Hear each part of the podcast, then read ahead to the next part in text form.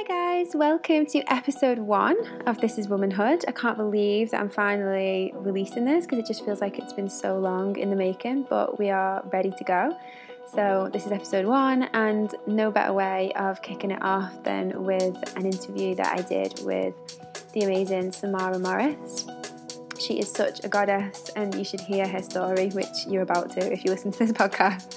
Um, she's just been on an incredible, incredible journey. She had an accident, a freak accident, where she was told she'd never walk again, which is just mind blowing. And so we talk a lot about that and about her recovery after that. So, about her physical recovery, but also we go a lot into the mental side of it and how even when she thought she was recovered, there was a lot of work to do on that on that side of things. So we talk about depression, anxiety, and mental illness quite a lot as well. But she's just really fascinating and so much amazing insight based on her journey and, and the experiences that she's had. Sam's also an incredible photographer, so we delve into that side of things and we talk a lot about retouching, so her views on retouching and you know this world of social media where the life that and the persona that we project out there is actually quite different to what goes on behind closed doors and just the disconnect, the harm that that disconnect can cause. So we talk about that, which I think is such a relevant topic right now because people are retouching their photos left, right, and centre online, which I understand, but it can also cause harm to people. So yeah, we talk about that, which I think is really interesting. And yeah, there's just so much wisdom in there. Sam is now a coach for women, so you'll get all of her details of how to contact her and work with her because she's got a lot to share with the world and she's going to do some amazing things. She also runs a brand called Artogi, which is a lifestyle brand. She sells yoga mats with the most beautiful artwork. If anybody's seen my yoga mat, then they will know how beautiful they are because I've got one of Sam's mats and yeah, it's she's really building that to not just be about the yoga mats, but about a whole lifestyle. So I hope you enjoy this podcast. I'm sure that you will, and I'll see you on the other side. So we will get started. Amazing. Welcome to the Womanhood podcast, Mara. Oh, it's so nice. I'm so glad that you agreed to do this. Like, I feel so grateful that you. Oh, thank you. Braved the freezing cold of London, like it's literally snowing, snowing in London. So well done, and thank you for coming. Pleasure. Um, Thanks for having me. So yeah, there's just so much to talk about. Obviously, just what we were talking about before we started recording. Like, I didn't even really know half the stuff that you're doing now. There's just so so much going on. Um, so when I one of the first times I met you was in Ibiza yeah. when I just had Malachi when he was really young. Um, those pictures that you took of him are just amazing. Mm. Like the still, just some, there's still some of like my favourite pictures of him. Are just Aww. so so gorgeous. That was amazing. um, so that was kind of four years ago now, and I remember at that time you were just starting your Artogi brand. Yeah. Um, which obviously we'll talk about more. So kind of since that time and when you were starting Artogi, where's Artogi? Can you just explain a little bit about what Artogi is and yeah. kind of the journey that you've been on with that? Sure. So for me, when I moved to Ibiza, I think when you came out, it was like I've been about a year, maybe no. If it was four years ago, it would have been just around the time of my accident. My accident was five years ago. Okay. So it was been yeah about a year later mm-hmm. that I mm-hmm. managed to get to Ibiza, and um, Ibiza for me that space was like the sanctuary, you know, yeah, and it was gorgeous, just yeah. incredible, like that kind of environment where you just go and you just feel like amazingly safe and creative and. Mm-hmm just having Artogi born there was amazing in itself because that was like my creative space. And then mm. Artogi was born from that. And originally it was art for yogis. Right. And how art for me has always been a therapy. So as a photographer, taking pictures, like when you're in that space, it's just like totally like you zone out and you don't think about anything else, which is obviously a good thing because you can't think about two things at the same time, you know? So mm. that for me was incredible. And having, you know, the, Artogi being born there, like it was so simple. Like one day I just had a yoga mat there with a piece of art that I wanted to flatten. And I was like, why didn't that just go on there? Like, why are there no oh, yoga mats yeah. that have, like, why don't they look beautiful? You know, why are they always mm. so plain? So that's how it was born. Like, that's how it started. And then it gave me something during my recovery to really focus on as well and mm. to, to heal. Obviously, with my body, I was still in my metal cast for a long period of time. And my you know my body was healing but my mind as i later figured hadn't really healed that mm. well at all so for me artogi gave me something to really focus on and grow with Um, so yeah, that's what when he would have come out, that would have been about literally the baby stage of it, her growing and starting. Mm. Um, and we're now five years. Five years later. Yeah, four four years. Well, yeah, later, five years since my accident. Four years Yeah. since Artogi. Yeah. So, just to kind of give people listening a little bit of idea about the accident Yeah. and what kind of started that journey. So, do Yeah. you want to talk about that a little Yeah, bit? That's sure. okay. So, yeah, five years ago, I went um, on holiday to Sri Lanka uh, for a break and um, ended up getting uh, full breaks in my spine in goodness. in a wave in Sri Lanka. Um, and yeah, I mean, it was at the time, it was the, obviously the worst thing that could have Yeah. happened, and it really. You know, I was told that I wouldn't be able to walk, and I lost all sensation like under the wave, and It was just a completely freak accident. just a well, freak accident. you Yeah, just- I wasn't surfing or anything. I was literally just swimming, and I was like up to here in the Mm. water. And yeah, just a freak wave came out of nowhere and just dropped me on my neck. Um, and luckily, actually, I'd been doing a lot of yoga beforehand, and like had been strengthening my neck, which. If they said had I not have done, I would have snapped my neck and I would have died. so in a way, yoga had actually saved me Saved even before I even yeah. knew. Wow. Um, and yeah, I mean, it was just, it was one of those things where you, it doesn't feel like it's actually happening. Mm. But when I was underneath the water and I heard the cracks, and I remember thinking, oh my God, like what part of it, what part of me is breaking? Because I Mm. didn't know, but I heard it. And then when I came up, just, like I was just totally like my arms were up here, my chin was like to the side, and I could only like kind of communicate with my eyes. And all I, my ex was with me at the time, and he ran up because I was choking because I'd pretty much drowned as well. I'd had this voice underneath the water say to me to stand up. I know that it hurts, but stand up. And I just managed to get myself up enough to get and some air.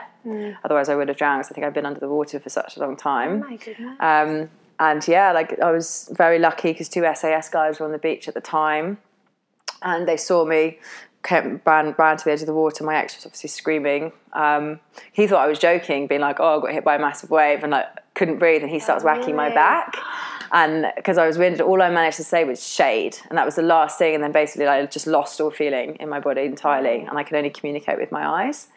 Um, and I just remember kind of being pulled up the beach, and there's all these people around me, and just being feeling like in another world almost because I mm. couldn't move. And that feeling, the biggest fear was the fact that not that I wasn't be able to move again or that I might be able to walk or I couldn't move my body, but the fact that I was trapped in my own mind. That mm. was the most terrifying fact for me. And that I remember it so clearly thinking, because I wasn't in a really good space when I'd gone away either with Right. my, in my head. I, I was very stressed. I was feeling quite depressed. I was stressed with work. And th- yeah, that having that moment of like, oh my God, I'm going to be stuck in this space like a prisoner in my own mm. mind. oh my god. And it was, imagine. that was the most terrifying Yeah, thing. yeah. And he just, I remember him putting my arms down and the sun was like glaring on my face and I could just see kind of all these people around me. And he just said to me, right is yes, left is no. And that's, he can, can you feel this? And I remember him putting down my arms and me just going, no, no, with my eyes and just tears just like running down my face. And just, it's, I can't describe the fear. Like it's just another level Yeah, of fear yeah, because I remember hearing the cracks. And that's when I then realized that it, might, it, it was my back. Because like, or it could have been my leg or something, but Yeah, I knew like because it was, it felt like it was near to my head, like I could hear it. if Right, that makes sense, yeah, rather than yeah, yeah. hearing like a leg break or an arm break. Yeah, yeah. So yeah, that was my my accident. yeah, yeah. So I mean, like how how what were the steps of sort of coming back from that? Well, um, it, it took me. I basically they misdiagnosed me. First of all, they said I wouldn't walk. I went to the Sri Lankan hospital. I waited for three hours by the side of the road to get my picked up. Yeah, by like the one ambulance. The ambulance then came and picked me up. It was like a bus. We went around and like we picked up other people en route. Like the guy had like a head injury. He was like dripping with blood, sat on the end of my bed, and I'm like still I can't move, and I'm just like, well, what the hell's going on? Just the fear. Can't- it's- like literally unimaginable. It is, yeah, it's like a scary you've been through movie, yeah. but you're in it. Yeah, exactly. Yeah. I mean, the fact that you can laugh about it now, like, oh my goodness. It's like, uh. Wow. And then remember just getting taken to the hospital and they, for religious reasons, my ex wasn't allowed to come into the ward with me, so he had to wait outside. And I remember just being lying there, still in my bikini, still covered in sand. And in Sri Lanka, like the family and whatnot bring, you know, bedding and food and water and whatnot. And I just remember kind of being thrown around with the X-ray machines and just thinking, God, if I haven't got a, you know an injury before, I definitely do now. You know that mm. type of thing and the doctor coming in with an x-ray holding it upside down after waiting for hours which felt like an eternity holding it upside down and then looking at it again and then being like he was holding it the wrong way around, and then basically saying no walk. And like looked at me as if to be like, I'm really sorry, and then just walked oh out. Oh and I remember just lying there being like, And you're on your own. I'm totally on my own. And I had this fan above my head. I mean, it's like Sri Lankan hospitals is not the kind of Yeah, place you yeah, really want to be in. And this fan above my head that looked like it was going to come off on onto me, which you'd be terrified in any situation, let alone when you can't move Yeah, yeah. and you, you think that you're paralyzed. So, yeah, and I just something inside of me just it was like I had this voice to say to me, just surrender, like surrender to Mm. the now. Like that's you can't do anything about the situation. And the fear that I had and the the, the despair when I was told that that it suddenly just switched. Like I just switched it as if to be like I surrender to what I'm being told now, and that's all that I have to accept it. And when I surrendered to it, I suddenly felt this ultimate peace. Like I just, it was like this wave of just calmness came over me and after then I, I have such little memory from it because I just feel like I either I went into a really deep form of meditation or something, but no one came in and gave me shitloads of drugs or anything like that. I just suddenly remember this feeling of like surrender, hmm. surrender to the now. Like hmm. when you let go of that, like you can't change what's happened. You've got absolutely no control about what's happening now. You've got hmm. no control about what's going to happen in the future because you don't know. All you can do is surrender to now. Wow. And that really, you know, I've got the power of now tattoo on my back. Oh, and I've had it for like Did you have it before I did, yeah. Oh, and actually, weirdly enough, where the breaks are is like where my tattoo is. Oh my god. yeah. so it's kind of quite crazy on that front. And I'd always had that, you know, when I read that book, The Power of Now, Yeah, it's a really it had book. such a profound mm, effect on yeah. me. And I went out and I got literally as soon as I finished the book, the next day, I got this massive tattoo that's like this big on my back. Mm. And for, it's funny because for years I kind of forgotten about it, you know, even though it made so much to me back then when I was going through a difficult time. And then suddenly it was like the universe was like, Oi, remember, this is what Mm. you believe so passionately about. And now that you're going through this really hard time, the power of now, that's what you have Yeah, that becomes your practice. that becomes the yeah. Mm. practice that becomes your religion almost you know that and that for me is that's been such an important part of this journey is is being in the now and accepting what is and Yeah. that's i think with my depression with anxiety with all that thing you just having that and it sounds so simple Mm. but it really does help just surrendering to, to what is Yeah. and then that fear is just like because it's control ultimately isn't it depression Mm. anxiety ocd all these things that we suffer with is because we're trying to control a situation when you take out of the control of that situation you surrender Mm. you don't have anything to worry about because you're not trying to control it Yeah.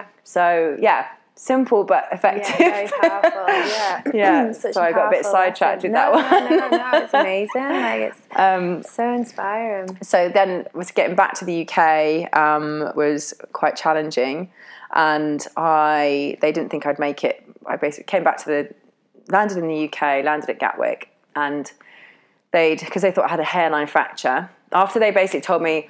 Okay, you're not going to walk. Then it was like, oh no, you will walk, and you've got a hairline fracture. They put Right. me on, in a wheel told you that in Sri Lanka, right, and they yeah. gave me a bag, bag of medication, and I was totally off my head on, on meds Mm. and in a wheelchair. So like my ex and I had to make our own way back, like to the airport for like three Oh my days. Goodness. Yeah. So as we're literally in flight, we're coming back to the UK, and as I land, I got into serious complications. I think my body had just like my mind had been so strong to get me back to the UK, like I knew I had to get back. That I just it was like so strong that my mind that when I then got back to the UK, it was just like oof, like Yeah. my it was just too much. Like it, everything was just too much. Um, and this is kind of condensing it quite a lot with the, with the journey. But yeah, and then I, I basically had a big ambulance booked and a small ambulance by chance, by, by accident. The insurance company had booked a, a big ambulance. Luckily, thank God that they had, um, because when I got there, I got into serious complications. They had to cut off my leather jacket, and I was basically stabilised on the tarmac for two hours before they'd even were allowed to move the ambulance. and then I got rushed to Redhill because I didn't think I'd make it to London. And I got put on a ward with all women, and this is the amazing thing. This ward was all women, and it was the one that didn't have a TV in. Mm. And this ward, it was something so magical about it. Like some of these women were on their last like days of their lives, and we just built this amazing kind of community for the. I think I was in there for about eight weeks in total Oh really? but we they just I mean they wrote me this amazing book after but they saw my whole journey and we just spoke so much and that element of sharing you know and mm. listening and and I just felt so like the universe had put me in that space you know mm. for a reason like not Yeah. any other ward because you know that had guys in it or whatever like and a TV and everyone was a bit silent no one got on and even the nurses would come in and be like this ward has just got something to it. Like it's got a magic here, Yeah, you know. yeah, and it yeah. was, it was, it was incredible. My my mum, bless her, slept by my bedside for like that whole oh time. Oh and refused to go. She became matron for the ward, and yeah, it oh. was just it was a very difficult, challenging time. But through that period, I literally meditated every day, and visualized walking like visualized it so strongly because there was a week when I got back to the UK that they thought when I actually got wheeled in they thought I'd broken my neck and they couldn't believe they they couldn't understand how I'd been allowed to fly in that in that state Right, okay, yeah. and they couldn't believe that I'd actually managed to physically get back on my own in that yeah. state like it was just like Just what this unheard of yeah, yeah, yeah. exactly um, and so yeah when I basically came into the hospital they then um, just said to me, yeah, you know, she hasn't broken her neck. I had a week of waiting to find out if I'd walk again. So what being told, you're not going to walk, you're going to walk, you're not going to walk, you're going to walk. So imagine my mind was just like, oh my yeah. God, what? Um, to then, yeah, waiting for a week to find out that I was going to walk again. And during that time, I remember just um, I wanted to get out of London anyway because I, I'd kind of been planning that before the accident happened, but just as a space to go to, like come back and forth to London from, and that place was Ibiza. So that place that you saw, that you came to stay at, Yeah. was I'd actually seen that and got a friend of mine was like, "Look, babe, I found this incredible space. I know that you've obviously had a really horrific accident happened. Are you still interested?" And I was like, "Yes, but obviously it's going to take a lot longer for me to be able to get there now. But what is the space? I'm interested to see." And the first picture that gets sent through is that angel holding the shell in the wall. Yeah. And as soon as I saw it, I was like. That's my space. That's it, That's yeah, it. yeah. That is the sanctuary. And just looking through it, and the fact it was owned by two, you know, eccentric artists, and I don't know if you remember, but all the the artwork was of like um, goddesses. And Oh, was yeah, it was all of goddesses and the cherubs and the angels. and it had that that, real yeah, yeah, feminine and the massive I've got that picture that you took of me with um, Malachi. I think I'm naked holding Malachi Yeah, in front I've still got it on my phone. I looked at it before I came Oh, here. Yeah, Yeah. I love that picture. It's so amazing. nice. It's gorgeous. It just had that magic, didn't it? That Yeah, it space. did, like yeah. it was another another level. Um, and so yeah, like that whole thing, even like the the painting above my bed that they'd drawn, that the two artists who owned it had drawn, Mm. was this like goddess holding like a baby in her arms, you know, like with the Oh, wings and things. It was just. yeah. And that for Such me, yeah, exactly. And just as soon as I saw that, I was like, just visualized being able to walk and be in that space and being healing Mm. and being there. And that that's what was my goal, you Mm-hmm. know. And I think it's so important when you're going through a difficult, challenging time to set a goal. Yeah. So you have something. You're still being present. and You're still living in the now. And yeah, but you still you're working towards something. Like, what is it? What's your purpose? What are you waking up for in the morning? you know, what's Mm, yeah. really making you tick? Yeah. And that's something that it's easy to lose when you get kind of depressed and whatnot, and you get low it's easy to forget that and it just seems like the future's quite bleak so that's a really important part for me Mm-hmm. Yeah. um, so yeah then it's i had on valentine's day two weeks later when i literally took my first steps and the doctors were like it was like incredible like how that Oh, happened it was two weeks two after weeks after break yeah breaking my back um, yeah so it was kind of that was pretty full on um, yeah. yeah Definitely sounds it. Yeah. Oh my goodness. yeah Um, so then, so you found yourself in Ibiza then, and so what were you, um, what were you doing for work and everything at that point, Mm. kind of before the accident, and then So for work, I was at the time of the accident. I had a pop up shop business and Oh, okay. a, a business, yeah, that I then at the same time as my accident lost. oh okay, So I after so after my accident happened, I basically yeah two weeks later I took my first steps, which was incredible. The fact I managed to manifest doing that, Mm-hmm. and then I was in like bed rest for then quite a long time Yeah, after yeah, that yeah, because it was like right, you've done it, you've showed that you can walk, like Yeah. you know, you need to kind of lay back down again, which was fine, but that feeling of being kind of stuck laying down for such a long period of Mm. time was definitely very challenging because when you when you're laying flat for such a period, long period of time like your body actually stops working because your body needs Right, gravity to work yeah, so yeah. that kind of element of it is um yes, there's so many difficult there's so many different things yeah. exactly so as soon as I was better I basically um flew to Ibiza still with my my cast on and whatnot Mm-hmm. but at the same time I lost my business that I built with a friend of mine and split up with my boyfriend and had my back broken. So I was physically, mm. emotionally, like mentally, like just broken in every which mm. way. And that feeling of like I definitely hit rock bottom. And even though I'd just gone through this horrific ordeal with my back and my accident, it was like the surrounding stuff that then happened in my personal life as well, like on mm. top of that. And at the time, I remember I remember feeling like at the time it had broken me. And yeah, I didn't want to admit to it because I was like, no, you know, I'm not, I've, I've walked again. You know, I've done this. I'm not going to let, you know, my heart break or the fact I've lost my business, all these things. That's so, it should be so menial. But the problem is, your heart is like, as women, like that's the biggest thing. That that's what runs us, right? Yeah. And when and when people really underestimate a heartache, mm, you know, a yeah. heartbreak, Yeah, like definitely. it can destroy you. It can totally destroy you, and it can break you. And so for me, that was a really difficult time because I was trying to be too strong and be like, I'm fine, I'm fine, the whole perfect thing. Yeah, it was all good. Aren't I amazing? I walked and, you know, da da mm. da da da.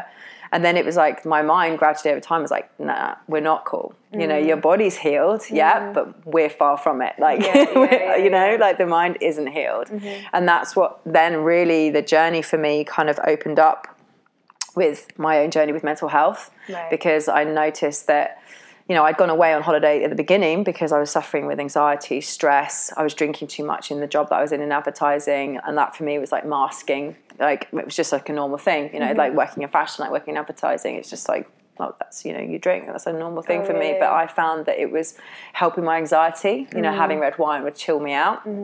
Um, but before I knew it, like I'd be getting home and I'd just be having like, like a few glasses of wine, Yeah. if not more, every just night, and it just norm. became a normal yeah. thing. Um, and that got more and more and more. And then before I knew it, I was like, shit, that's why I went away, you know, because I was so Okay. stressed and whatnot. I needed to have that time out. But then when I'd obviously then everything had happened as well, on top of that, I yeah, there I was living in Ibiza, like in this beautiful place, being like, why aren't I feeling happy? Mm. You know, like I, I'm in this amazing space. And yes, at the time it was incredible and it healed me. But as I said, more of the the physical the, side physical it, form yeah. and the art was such an incredible thing and that was a really healing form for me. But I hadn't looked at a lot of kind of deeper stuff that was going on for me. So I realized that with regards to making myself feel happier, I need to start shooting again. Right, So that you know, looking at art as therapy, like getting picking up my camera, like you know, doing the shoot that we did, like Yeah, being able yeah, to do yeah. that again was So would you su- not been doing the photography at that point? I wasn't because able to, yeah, 'cause so you've been doing it back. up until you went away. Yeah, right, I'd well, I'd I kind of been doing bits of photography, but I'd worked in advertising, and then I had the, my pop up shop company. So I'd kind Okay. of gone, I'd stopped doing my art and creating, and gone into like making money mode Mm. Oh, and okay. working in advertising, which is still cool and creative, but very much more focused on.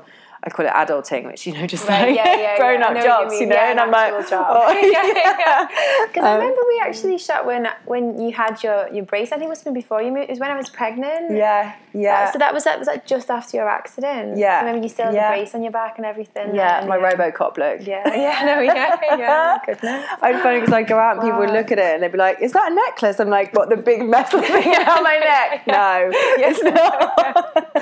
Oh my goodness. Yeah. um, so yeah, kind of picking that up again and just and like shooting women, you know, and like and just being able to express myself through art and capture that beauty and and it just realized it just reinforced for me so much about how art is so healing. yeah. it really absolutely, is like yeah.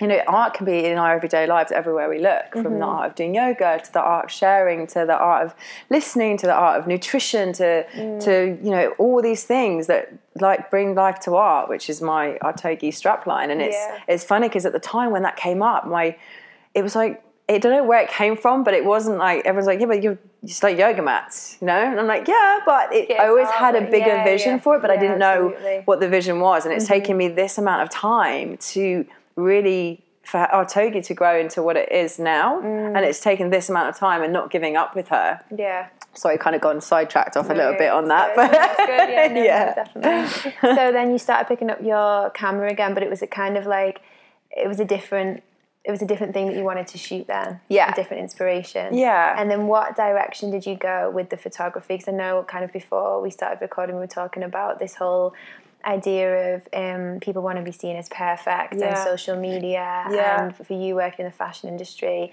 that just didn't feel right anymore Yeah. so kind of how did that journey develop Yeah, so after kind of I'd been able to get, get better and, and start shooting again, I had this thing in my mind where I, I loved being in Ibiza. It was incredible.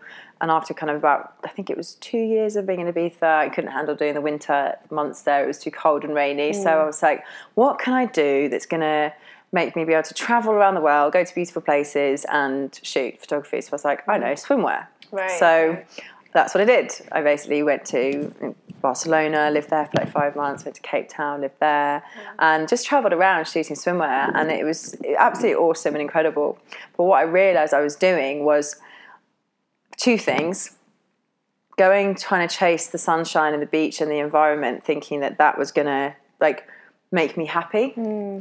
and moving not only being able to settle in one place like as soon as i get there i'd get from one place to the next and i'd be there for a little while and then soon it's like the dark demons would kind of come in and be like we're still here Yeah, and you know yeah, it's like yeah. wherever you are there you'll be Exactly, that's the thing. Like you can move Yeah. yourself physically, but Yeah. like, like you're talking about your mindset. Like you, you're always going to be in your own mind. Exactly, You can distract yourself with the sun and with things, you know, for a while. But yeah, Ex- definitely yeah. with that. Exactly, and it, it- that was a huge lesson for me on that front because mm. I'd always kind of done that. I'd always been moving from one to the next, the next, the next, and like when I bored of that, this, that, my attention span on things. You know, just Yeah. in general, always like that was very much who I was, and I realized that I was probably that was like I was. Now I've learned that it's because I mm. was I was never being able to be present. You know, I was always wanting mm. something else to to distract me from mm-hmm. how I was actually feeling. Yeah. Um, and then on the other side of it as well, what I learned from it was there when I lost a friend of mine to suicide um, through depression and uh, basically like comparing herself to people on social media. She's a beautiful girl, yeah. used to model, and um, it was really sad and it really triggered something for me about the whole retouching thing and putting, you know, changing body images and stuff. I mean, it just made me feel. I started doing these shoots, and then it'd be the retouch elements would be like the shoot element and then the retouch side of it. So it's like two entities in itself because there was so much work that was also going into the retouching side. When when I started out, it wasn't like that. You know, you just took a picture and it was because you took a picture and it looked amazing. You know, Yeah, whereas now it's like you have some photographers that just they don't even actually really you know, technically shoot that well. They put it on, you know, auto, and then it's like raw, and then they, but they're amazing retouches. So then it's Okay. like, Yeah. so that whole retouching thing really, like, it, yeah, almost like two jobs in one. Mm. So when I started doing that, I started just feeling like this real resistance, especially after losing my friend. So I was like, what am I doing? I'm putting out these images of women that aren't real. I Mm. mean, yes, of course, they're gorgeous and they're beautiful. I'm not saying that they're not, but it was just, why should I have to be changing this or this bump here or that there or making the legs longer or this or Yeah, that? And yeah, and like just every shoot that I did, it became more and more resistance and that started triggering stuff for me within Mm-hmm. my own self of like stepping up Mm. and making a difference you know you want to see change you've got to be the change Yeah. and that's what i really then that, when i came back to london i made a decision i was like right that's it i'm going to come back to london and just really look at myself and honestly take a hard good look at myself because i was not in a good space.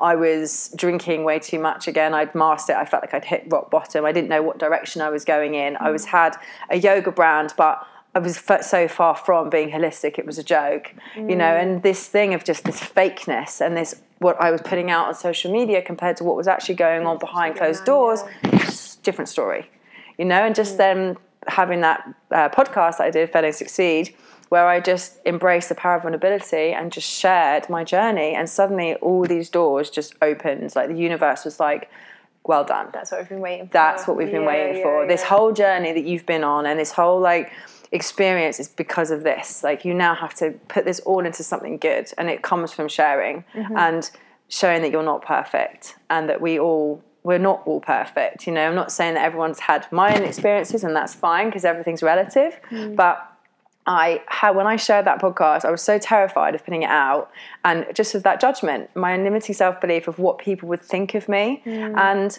it was it was hard, and it was really something I had to sit with. And then when as soon as I did it, I remember just bursting it, and being like, "It's out there now," and then just like I couldn't look, I couldn't even look at my Instagram or anything for days. I just left it because I was like, "Oh God," Yeah. you know. And it was that feeling of then like the thing is, and it's like the judgment, and you're like who's liked it, who said what, this, that, and that fear of like, I literally felt sick. And I was like, wow, look how much you care, you mm, know? And that's the thing, it's like, it's, it's quite incredible to think how much we, we value our self worth by what other people think on social media. Yeah, social media's got a lot to answer. I mean, it's such, it's such a it's such a positive tool in so many ways, but I just like you say, the pressure Yeah. of social media and Yeah. having to be seen in a certain way and having to be, be portrayed as perfect. Mm-hmm. It's just like and and the majority of it isn't even real. Yeah. You know, people are Yeah. retouching their own photos. It's not even like a photographer doing it. People Yeah. have just got certain apps to make themselves look a certain way. Exactly, it's- exactly. It's crazy. It is crazy, and I, I mean, I've heard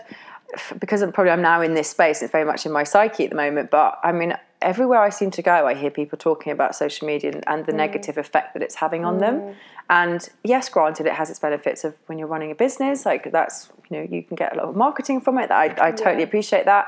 But then, I mean, I had a, two girls having a conversation next to me the other day, and they were talking about how this girl had her friend had face tuned some of her birthday pictures so much so to make her look like she'd lost weight that she didn't want to see her friends in real life because she felt that they were going to judge her that she hadn't lost the weight oh my goodness. and this was an actual reality for her that she didn't want and this is the problem this is what happened as well to like other people that i know that Yeah. have had that similar experience and then that was where isolation comes in you don't want to leave the house you don't Yeah. and the other thing i heard someone say is wow you look so different in real life this is what we're getting to we're getting to Yeah, these yeah, worlds yeah. where we're going to have real life yeah, exactly. you and me here, Yeah. and then This our online, online, profile yeah. where that's not even real, and this persona that people are putting out, and, and this the face pressure to like live up to that, like you say. Yeah. So like, I'm not going to leave the house because people will think. yeah, I've exactly. whatever I've done. Yeah, It's just it's crazy. it is crazy. And younger and younger people as well. Like that's a big thing that I've been seeing. That like you know on social media, such young,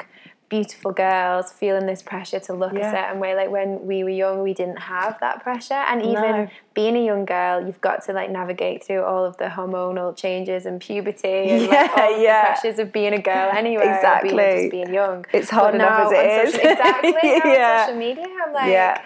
I can't even imagine how like bad it must be and how difficult it and also be. that attachment that we have. So I just went to look for my phone, and I don't have it. Great, Oh, yeah, yeah. but that attachment that we have to our phone, and it's it's totally the like we're not being connected. Yeah. you know, we're not being connected. When we're being distracted, we're looking at that. That thing is just basically discon like it's a discontinuation of us generally half the time, isn't it? And if you're constantly online doing Mm-hmm. Yeah. selfies, putting like stories out, you're not being present in the now. Mm-hmm. And that, what I spoke about earlier is like that main thing of being now, being present, being connected to source at this moment. That's not being on that phone. Mm. Yeah, exactly. And when you're there scrolling mindfully through, like you're just literally detaching yourself from yourself to this phone, to this electronic device. Mm. Yeah. And I've really noticed for me now, if I'm feeling like I'm feeling a bit wobbly or unbalanced, the first thing I'm like, phone. Mm. Right. Away, Yeah, yeah, airplane mode off, whatever it is. Like Mm-hmm. I've got a flip screen on mine now because I don't even like having the light like interfering with me. I will check my phone when I need to. Yeah, Generally, half the time. I have my notifications off. Yeah. Phone calls if it's urgent, people know to call me. That's it because it's just got so much. You know, Mm. If it I is. It's become an addiction. Yeah, it it's is, an addiction for people. Like Yeah. you just pick it up. You might have two seconds later pick it up again. Yeah. Nothing's even on Yeah. there. It's just become such a habit. Yeah. And like you say, it disconnects you even from the people who you're around. you know, like I see people out at dinner on Yeah. the phones that you're not even interacting in the real world. yeah, exactly. It's such a strange thing, social media, just in general, isn't it? Mm. Really is. Like, on from lead, lead, leading on from that is Mm. I set up a I'm just done like a neuroscience coaching degree as well. That was my other thing that I came back to London for. So when did you come back to London? So I came back to? London in July. Right, Yeah. July, and it's weird. It seems like a lifetime ago that I came back, and I'm like, Yeah, it was July. like so much. Yeah. I was just like, yeah, it's like, I don't know how you fit it all into the last Like, few years. oh, what? Yeah. um, and the my domain is um, the power of imperfection.me. Right. And I love that because first of all, I found the power of imperfection.com was gone. Um, and then I was like, the power of imperfection.me, I was like, that's even better. That's perfect. And it is because the, my clientele of the women that I'm, I'm working with now are the, you know, grade A, high achievers, always want to be perfect, a kind of addictive personalities, whether it's OCD or whatever it might be, artists, creative, amazing at what they do. And, and it's just that whole kind of sphere that we're in of these incredible women that we're surrounded by that just t- puts too much pressure on ourselves, trying to be perfect. And the thing is, with social media, that is like one of our biggest things that thrives on that. Yeah, So one of part of my coaching practices is a big element of it is discontinue like disconnection from your phone. Mm-hmm. Um, and the retreats and whatnot that I'm going to be have coming up is very much about leave the phone, like put it in the box. Yeah, like, exactly. We are Yeah, literally being is such a present right now. thing. Yeah, you know, like no phones, no selfies, no socials. Like leave Yeah. it. And it's funny, like you see people's reaction to when you're like phones away, like put them on airplane mode or put them over there. And it's like, but but what if I, you know, what if there's an emergency? It's like, well, when you're on a flight. someone can't get hold of you, you know, Yeah, and it's like, but it's that the body, is there an emergency, yeah, and that body going, oh no, I need it, I need Yeah, it, and it's attachment. yeah, yeah, Mm. it's quite scary, really. Yeah, definitely. And like you say, that kind of connection to your phone shows the, the lack of connection in other parts of your life. So or any addiction really is a kind of lack of connection. Mm. A hundred percent. So it's kind of like where's that coming from and how Yeah. can we focus on that and the the source of it rather than just masking it with all of these things Yeah. and, and addictions to to any number of other things. Hundred you percent. know? There's really, I'm reading a book at the moment called Lost Connections, Oh, and it's so interesting. It's about you know addictions and how Mm. ultimately addictions it's not it's about actually yeah it's about not having that connection it's not it's feeling you know a lot of addictions come from loneliness Mm. Yeah. a con- loss of connection with source feeling of being an outsider feeling of hopelessness feeling you know and it's all based around connections Mm. and um they did a, I think it was in Portugal. I'm not sure. Don't quote me on the facts, but they did a research into Portugal of how people, instead of the with people who were struggling, with addictions, instead of all the money that they were pumping into punishing them and putting them in jail and whatnot, they actually put the money into building workshops where they could actually connect with other people, where they could get help for getting jobs, or they could, you know, really like actually supporting them and connecting with them. And now their issues with addictions and uh, drug dependency is like dropped by about 50%. Wow. Yeah. And now they don't even have a problem with it because they changed their approach. support- exactly. Yeah. And there's just not that support for people. Yeah, exactly. Um, I mean, obviously, that's kind of what you're doing now. so Mm, yeah. we'll talk a little bit more about that. So,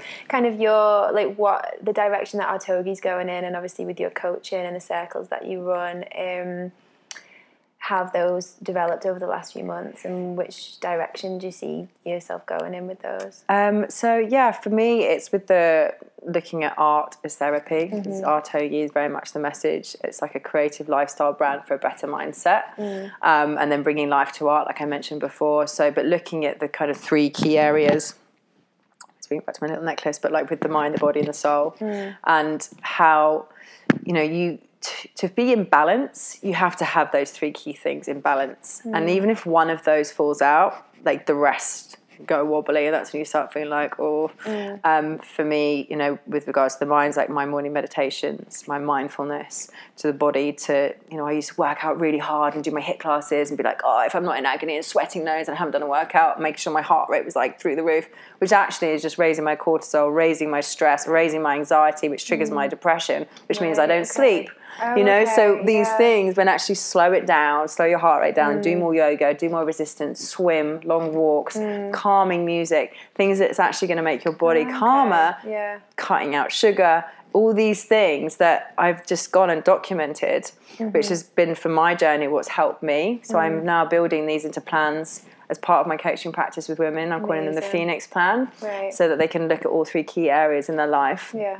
And then they'll get weekly coaching by me as well. So it's like a 12 week Okay. plan. This is like one of the kind of options with my coaching element of it. Yeah. And then the Artogi, the workshops as well, which is very much about kind of coming offline and being connected. Because, you know, like we were discussing, that whole feeling of there's so much stuff going on online, which is great too. For if you know people for raising awareness, brilliant. Like we'll listen to this on you know online, Yeah, and there, so exactly. got Yeah, those yeah, elements, which is fab. But as and when we can, like you with your sharing circles, it's really important. I think that people and women can feel like they've got a safe space, and environment to come and share and to come and talk about things because. In my experience, when I was going through my hard time, I went to the doctors and I was told, you know, here's some antidepressants and you can't see a. Mm. therapist for like six months. I was like, at the time, I was like, I don't feel like I've got six months. Like I'm feeling so low. Like, and I don't want to take antidepressants. Yeah. I know that, in my opinion, it's, it's bullshit. You Yeah, know, exactly, and yeah. how that's what led me on this journey of, of self discovery through healing. Of like, how can I teach myself? To, how can I heal myself? Mm. And that's what I did. That's what I spent like the last say five years now since my accident is documenting it and every day writing and researching and trying this and trying that. And I tried every diet under the sun, but then I was like, no, I'm trying it for my body. I'm doing these diets and these quick fixes that are fixing my body. Well, not fixing, because I, you know, just you'd lose weight and then I'd put it straight back on again. Mm. I needed to start in my mind. I needed to go there, start with that, and then everything else falls into place. You know, Mm. Your yeah, mind is yeah. so powerful. So that was kind of your starting point. Yeah, yeah. It was it was like the food that I eat from the you know the natural supplements that I take for Mm. Right. you know my fish oils to like, turmeric for inflammation because a lot of depression is caused from that, and you know all these things that I didn't know about, and that's Mm. what I'm now teaching, and helping yeah. part of my coaching plan. So did you find all those things yourself just online from information and, and yeah. trial and error and just what yeah, worked for you? yeah. Like I read, I mean, Patrick Holford's book. He's got an incredible one. Yeah, I love that book. Yeah. What's it called? The Optimum Nutrition Bible. Optimum Nutrition Bible, and he's done one for the mind as well. so Oh, that looks at all your natural supplements that Oh, you wow. have for. And I know now as well, like with my, you know, taking magnesium, things like that. Like, Yeah. Mm. and there's so much that we can do when it comes to like, you know, you, you're so into all that stuff, and you can see the benefits of it, but. We don't get taught this, Exactly. you know, and Yeah, this is it's so important. These things that actually empower us. Like you say, you just go to the doctor and Yeah. just give you pills. Yeah. and- It's and generally like when you have for women like our biggest triggers are hormones. Mm. You know, when you're out of hormone imbalance, that's when the, the mind starts going a bit funny because it's those hormones are so powerful. Mm. Yeah. And I know for me, like the week before my period, I'm like and I know what I need to up, I know what I need to lower, you know, all these Yeah. things. And it's like, but that's taken that time of balancing it and getting it right. And my biggest one was cortisol. So I was because I'm I was a highly stressed person and quite anxious always like trying to be perfect, wanted to succeed, next, next, next, next, next. Mm. My cortisol levels were through the roof, and the cortisol is the stress hormone. And the stress hormone, which is found in red meats and whatnot, is obviously when the animal dies, as you know about, and then Yeah. Mm-hmm. you're then eating that. So when you're highly stressed, your cortisol levels are through the roof, which is a main trigger for anxiety and depression and for insomnia. And that actually causes excess weight and excess fat around your middle area, around like your abdomen area, around your liver. So when you actually slow down and also the sugar, when your insulin drops, you're then when you get an insulin spike, that cortisol level, because it's like the fear state, isn't it? So mm. all of these correlation between the two, so your sugar and your cortisol levels just make, play such a big impact. Mm-hmm. And when I looked at balancing those out, which is what the plans that I'll be doing for women is, you suddenly notice and you're like, wow, and I wasn't even change. I wasn't. It wasn't like I had to really try really hard. I lost four kg in body fat alone mm. in 12 weeks, and that was just from balancing Balance, like my yeah. sugar, cortisol, and like the water retention in my body went. Like all these things, cellulite, like all Mm. these things, like toxins in my body suddenly was like.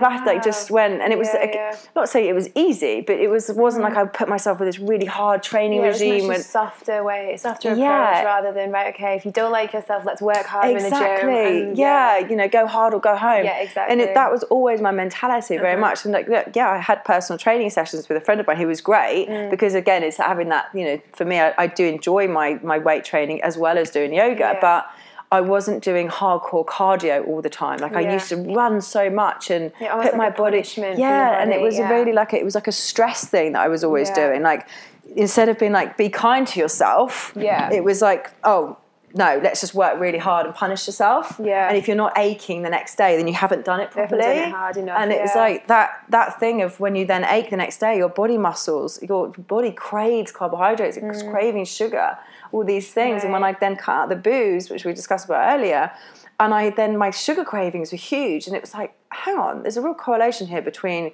the red wine and sugar. Oh yeah, because red wine is full of sugar. Mm. So when I cut the red wine out of an evening, I'd find myself just like craving Haribo or any kind of sweets. Yeah. And I noticed in my diet before that I was thinking I was being super healthy, having loads of bananas, having mangoes, having pineapples, when actually that's spiking my sugar, spiking my insulin, raising my cortisol, and then running really fast as I think oh, I've had a banana, I want the energy. Mm. And all I'm doing is asking my body to be like this Right, on yeah. high performance mode all the time. Okay, when yeah. actually all it wants to do is just chill, you mm, know, yeah, yeah. chill and process and like go on a more balanced thing. So, and I think as you get older as well, like especially for you know I'm 35 in June, and having you know being kinder and slower to the body, like my bones and my joints, they're not what I used to be. but Yeah, that's yeah, sounding like yeah. an old lady, No, but yeah, it's no. true. You know, It's true. and I I, feel like it. you need to look yeah. after yourself all the way through. You know, otherwise you're going to regret it later. Exactly. It's so important. Like, um, I've been looking a lot more into like restorative yoga and yin yoga and things recently. Like, I don't teach those, but I, I do. Like my own personal practice is much slower than Yeah. it used to be, especially since I've been doing like pregnancy yoga training Yeah. and things like that. We learn a lot about restorative yoga because it's so important to rest. mm. You know, and people don't take the time to rest because, like you say, you get an hour to work out, and it's like, right, I want to work out, I want to hit the gym, Yeah. I want maximum Yeah. performance. Yeah. And then you think, okay, so where, where's the motivation for those things coming from? Is it because you want to be able to look a certain way to then post on social media? So it's this like vicious kind of cycle. I mean, I know obviously exercise makes people feel good, but Yeah. actually like you say about these cortisol levels, if you're not in balance, how good you actually feel in the mind, Yeah. you know, Yeah. and then that has a knock-on effect on your body and Yeah. everything. So it's all kind of interlinked. Um, so in terms of your your diet, I know you've kind of touched on it a little bit. Yeah. How's that changed to be in, in that in this more sort of holistic way now, and and kind of reducing the cortisol? What does your sort of diet look like now? Is it more kind of intuitive eating? Um, yeah, it's a lot of intuitive eating, but also looking at because now I've kind of got, I've got a routine. So I've- the plans that I put together with my nutritional plans. Um, so one of the big things that I had is um, in the morning is that my um, apple cider vinegar, hot water, lemon, having that first and foremost because that's really good. And putting some like pink Himalayan salt in with it because Yeah. that kickstarts your adrenal glands. Mm-hmm. So that's always really helpful with the cortisol levels as well. And it basically is just you know, you know the benefits of apple cider vinegar. It's incredible. So mm. having that first thing in the morning, Yeah. letting that sit, and I'll do some meditation. Like my morning practice is super important. I kind of always involve that around my food as well. So mm. like my morning practice will be having my hot water, lemon, apple cider vinegar, and pinch of Himalayan salt in the morning. Whilst I'm having that, I'm letting that settle. I'll do my meditation write three things that I'm grateful for. I am that I am. Read a read a chapter or page, however long I've got over the Power of Now, Mm-hmm. and my Tao meditation. So I'll do that's kind of my morning routine. Yeah. And you know, uh, yeah, okay. Granted, we don't always have time to do it, and I appreciate that we have busy lives. But I notice when I don't make the time for it, it's I wish I had. Mm. Yeah, You know, and yeah. even if you don't have the time to write in your gratitude book before you know you get out of bed and your feet hit the ground say three things you're grateful for even if it's a Mm. mental note and if you don't have time to write in i am that i am you know you're putting it out there to the universe what are Mm. you is it financial abundance you want to do is it calmness for a talk you're going to be doing whatever it is you know putting it out there setting that intention i think Mm. Is so important um, and then for me, I was always having so much coffee, Right. so much coffee. And Minnie's laughed about it too. Yeah, I've had two coffees before I got Yeah, here, and I was laughing with yeah, you saying, yeah, yeah. "I won't have a cacao because I'm going to be buzzing," but um, that's fine. But you know, even then, accepting that and owning up to that, Exactly, you know, like yeah, I, yeah, yeah, yeah. I say to and like being okay that it's sometimes I'm going to have a sometimes coffee. I'm going to Yeah, want a coffee, and that's fine. But I was having five coffees a day. You know, Mm. generally, like I'd have one, two in the morning, couple in the afternoon, and then one if I was late, you know, tired. And that would Mm. be my I'm tired, I need a coffee. That was my thing. Rather than I'm tired, let's look at why I'm tired. Let's up my complex carbohydrates. Let's drink more water. You know, these Yeah, kind of things yeah. that let's ba- like balance my blood sugar levels, Mm-hmm. which I now learn. I've learned how to do. Mm. So for me, switch, switching from coffee to green tea Right. Was really important. And then only having a couple of green teas in the morning or having your caffeine hits in the morning, not having them throughout the day because that again is relying on your adrenal glands, which is then like pushing out. sleep as well. It I'm reading really a book at the minute affects called it. Why We Sleep Yeah. by Matthew Walker, and it is just blow my mind Wow. to the importance of sleep and how coffee. I think ca- like coffee or caffeine, Mm. like it has a, a half life of something like eight hours, which basically means that half of it will be out your system in eight hours. It has Yeah. a quarter life of twelve hours, so Yeah. you've still got a quarter of it in your system Yeah. twelve hours later. So if you have a coffee at like ten in the morning, and you're trying to go to bed at ten, and Mm. Yeah. at night it's like having a quarter cup of coffee at Yeah. ten at night. So Yeah. of course you're not going to sleep. Exactly. You know, so yeah. it's, and, and then but then people train their bodies to sleep on that caffeine, Yeah. and then you're not getting actually like your, your deepest level of sleep. So you're not get, feeling rested. So then you wake up the next morning, you need a cup of coffee to get your day going again, and then the cycle just continues. Yeah, it is. Caffeine is a big one, and also with you know anxiety. Mm. Yeah. If you're feeling anxious, the last thing you want to be having is caffeine. Yeah. And it is hard. Same as sugar. You know, is both of the, those two, they're like the, the devil, really. Mm. And when you cut that out, it's so difficult at the beginning. I was I was literally laying in bed dreaming of chocolate. like I was, it was so, So do you bad.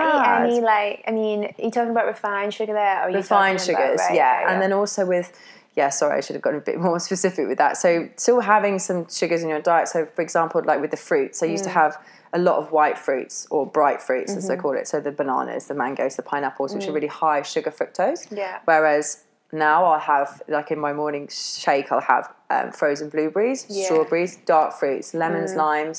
Um, in my water, but that's pretty much when it comes to fruit wise. Like I'll give myself like this is when I'm when I'm talking about now like the plans wise. This is like for the twelve week plan that I'm doing. And if you're kind of the Phoenix plan of like resetting, Yeah. But now, as I said, like because I'm kind of at this good Mm. point with it, I can go and if I fancy having the banana, if I want to have one, I can, but I won't have it. Before I was literally having a banana in my smoothie every day. Yeah, yeah, First thing in yeah. Mm-hmm. the morning, banana in the smoothie, and that's actually raising your glucose Yeah, levels yeah. really high. I Um, find because at the minute I'm back on eating bananas. I must I have like half a banana in my smoothie Yeah. every morning.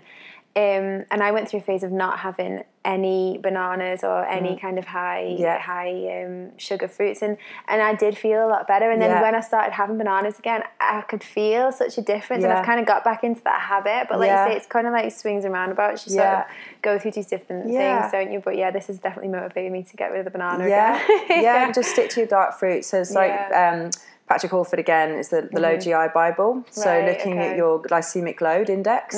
So you know bananas are very high on the chart, Yeah. and it's again with the plans that I'm doing, it's just simplifying all of that because I know because I've gone and done this and like researched it and done myself as a human guinea pig for five years. I Mm. Don't yeah, expect yeah. other people to have done Yeah, that. yeah, yeah. Um, and it's for me. I'm the plans that I'm doing is part of my coaching is is for women like us, really ourselves, who've kind of been through that. And I and it's also difficult I think when you had trying to I've done tried to be vegan for a long period of time and it's what works for you you know? That's another thing is keeping that in mind. Again bringing back to don't try and be perfect. Like Yeah. don't try and copy what someone else is doing. If it doesn't yeah. work amend it slightly tweak it. But as long as you know the fundamentals Mm. of being aware of, of what you know these fruits can do and just seeing how how different you feel Mm-hmm. How so you feel, yeah, exactly. part of it, It's yeah. really like like with yoga. Your yoga Yeah. practice is just listening to your body, Yeah. listening to the messages because your body intuitively knows. But it's about Exactly. being honest to what it's saying to you Yeah. and then taking action from that. and an important part of that as well is, is journaling you know Yeah, because yeah. if i hadn't have journaled through this period of time i wouldn't have remembered all of this you know and there's been Mm, times when i've been like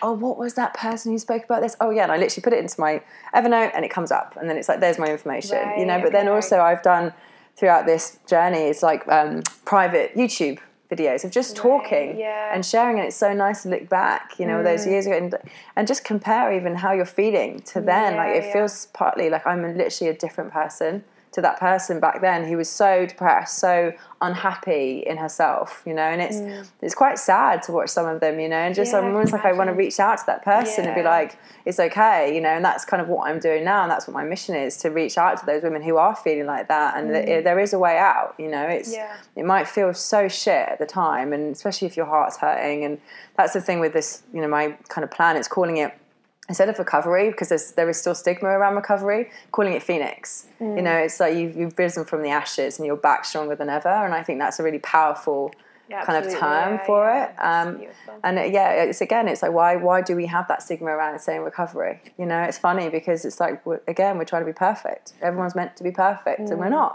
you Mm. Yeah, know exactly, yeah. and that's fine Yeah, Like, definitely. just get, like, accept that Yeah. Yeah, amazing, beautiful. Carry on. So, um, just kind of as we're sort of finishing up the last few minutes, what's your kind of future goals? What direction are you headed in? So future goals will be to yeah continue with my coaching. So I'm literally in the process of graduating at the moment. So just literally bought the domain name, as I said, the power, the power of imperfection.me. Um, put, putting together and putting out there my plans for women. Um, and then Artogi very much focusing around art as therapy. So it's not just about the yoga mats now. It's very much more of a grander scheme of things. So be looking at doing events, workshops, hopefully working with yourself as Yeah, well, um, and retreats, and yeah.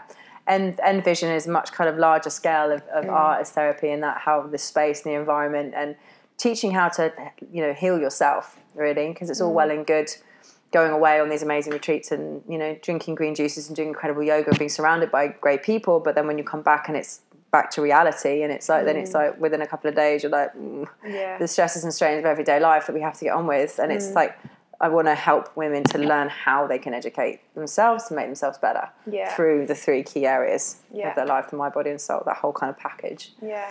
into one. So yeah, it's a a lot to do, but I'm excited about the journey, Yeah, and it's definitely. It like you know, and, and Artogi and my coaching now is really that was my purpose. You Mm. know, that that's been my purpose. That whole thing that I've been through, I genuinely believe, is because it's led me to be here now. Yeah. And I think again, going back to that purpose of wh- what is it that makes you tick? What makes you get up in the morning? What is if you don't know what that is, really spend some time to think about it.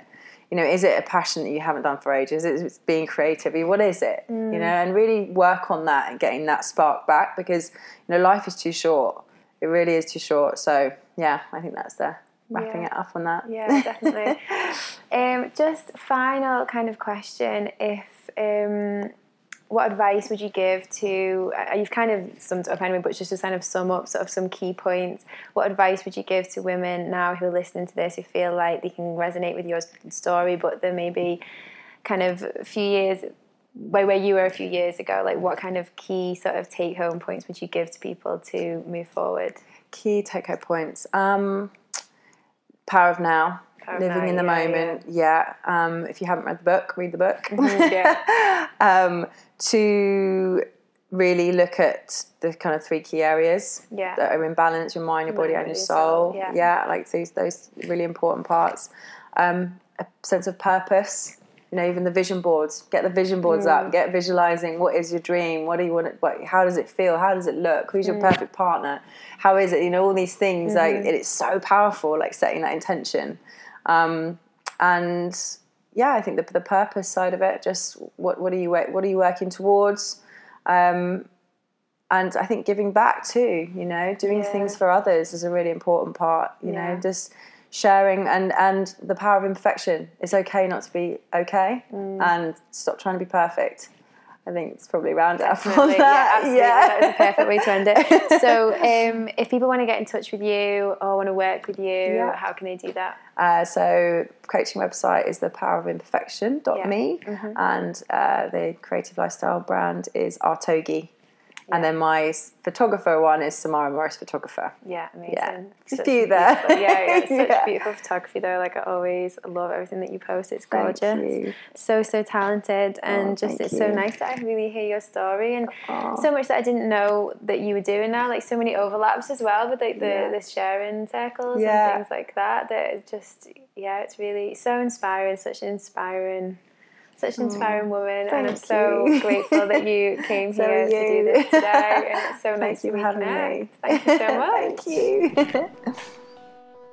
so there you go. Wow, what an inspiring woman. Just listening to this podcast back is making me want to change things in my own life. She's just really so amazing and going to do incredible things in this world. So, so grateful to Sam for being here on this podcast, and I'll put all of her details in the notes so you can get in touch with her.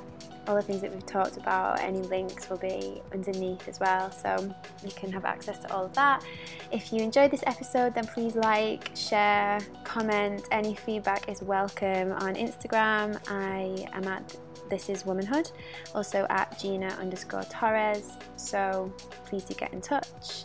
Thank you so much for listening to episode one, and I will see you in the next one.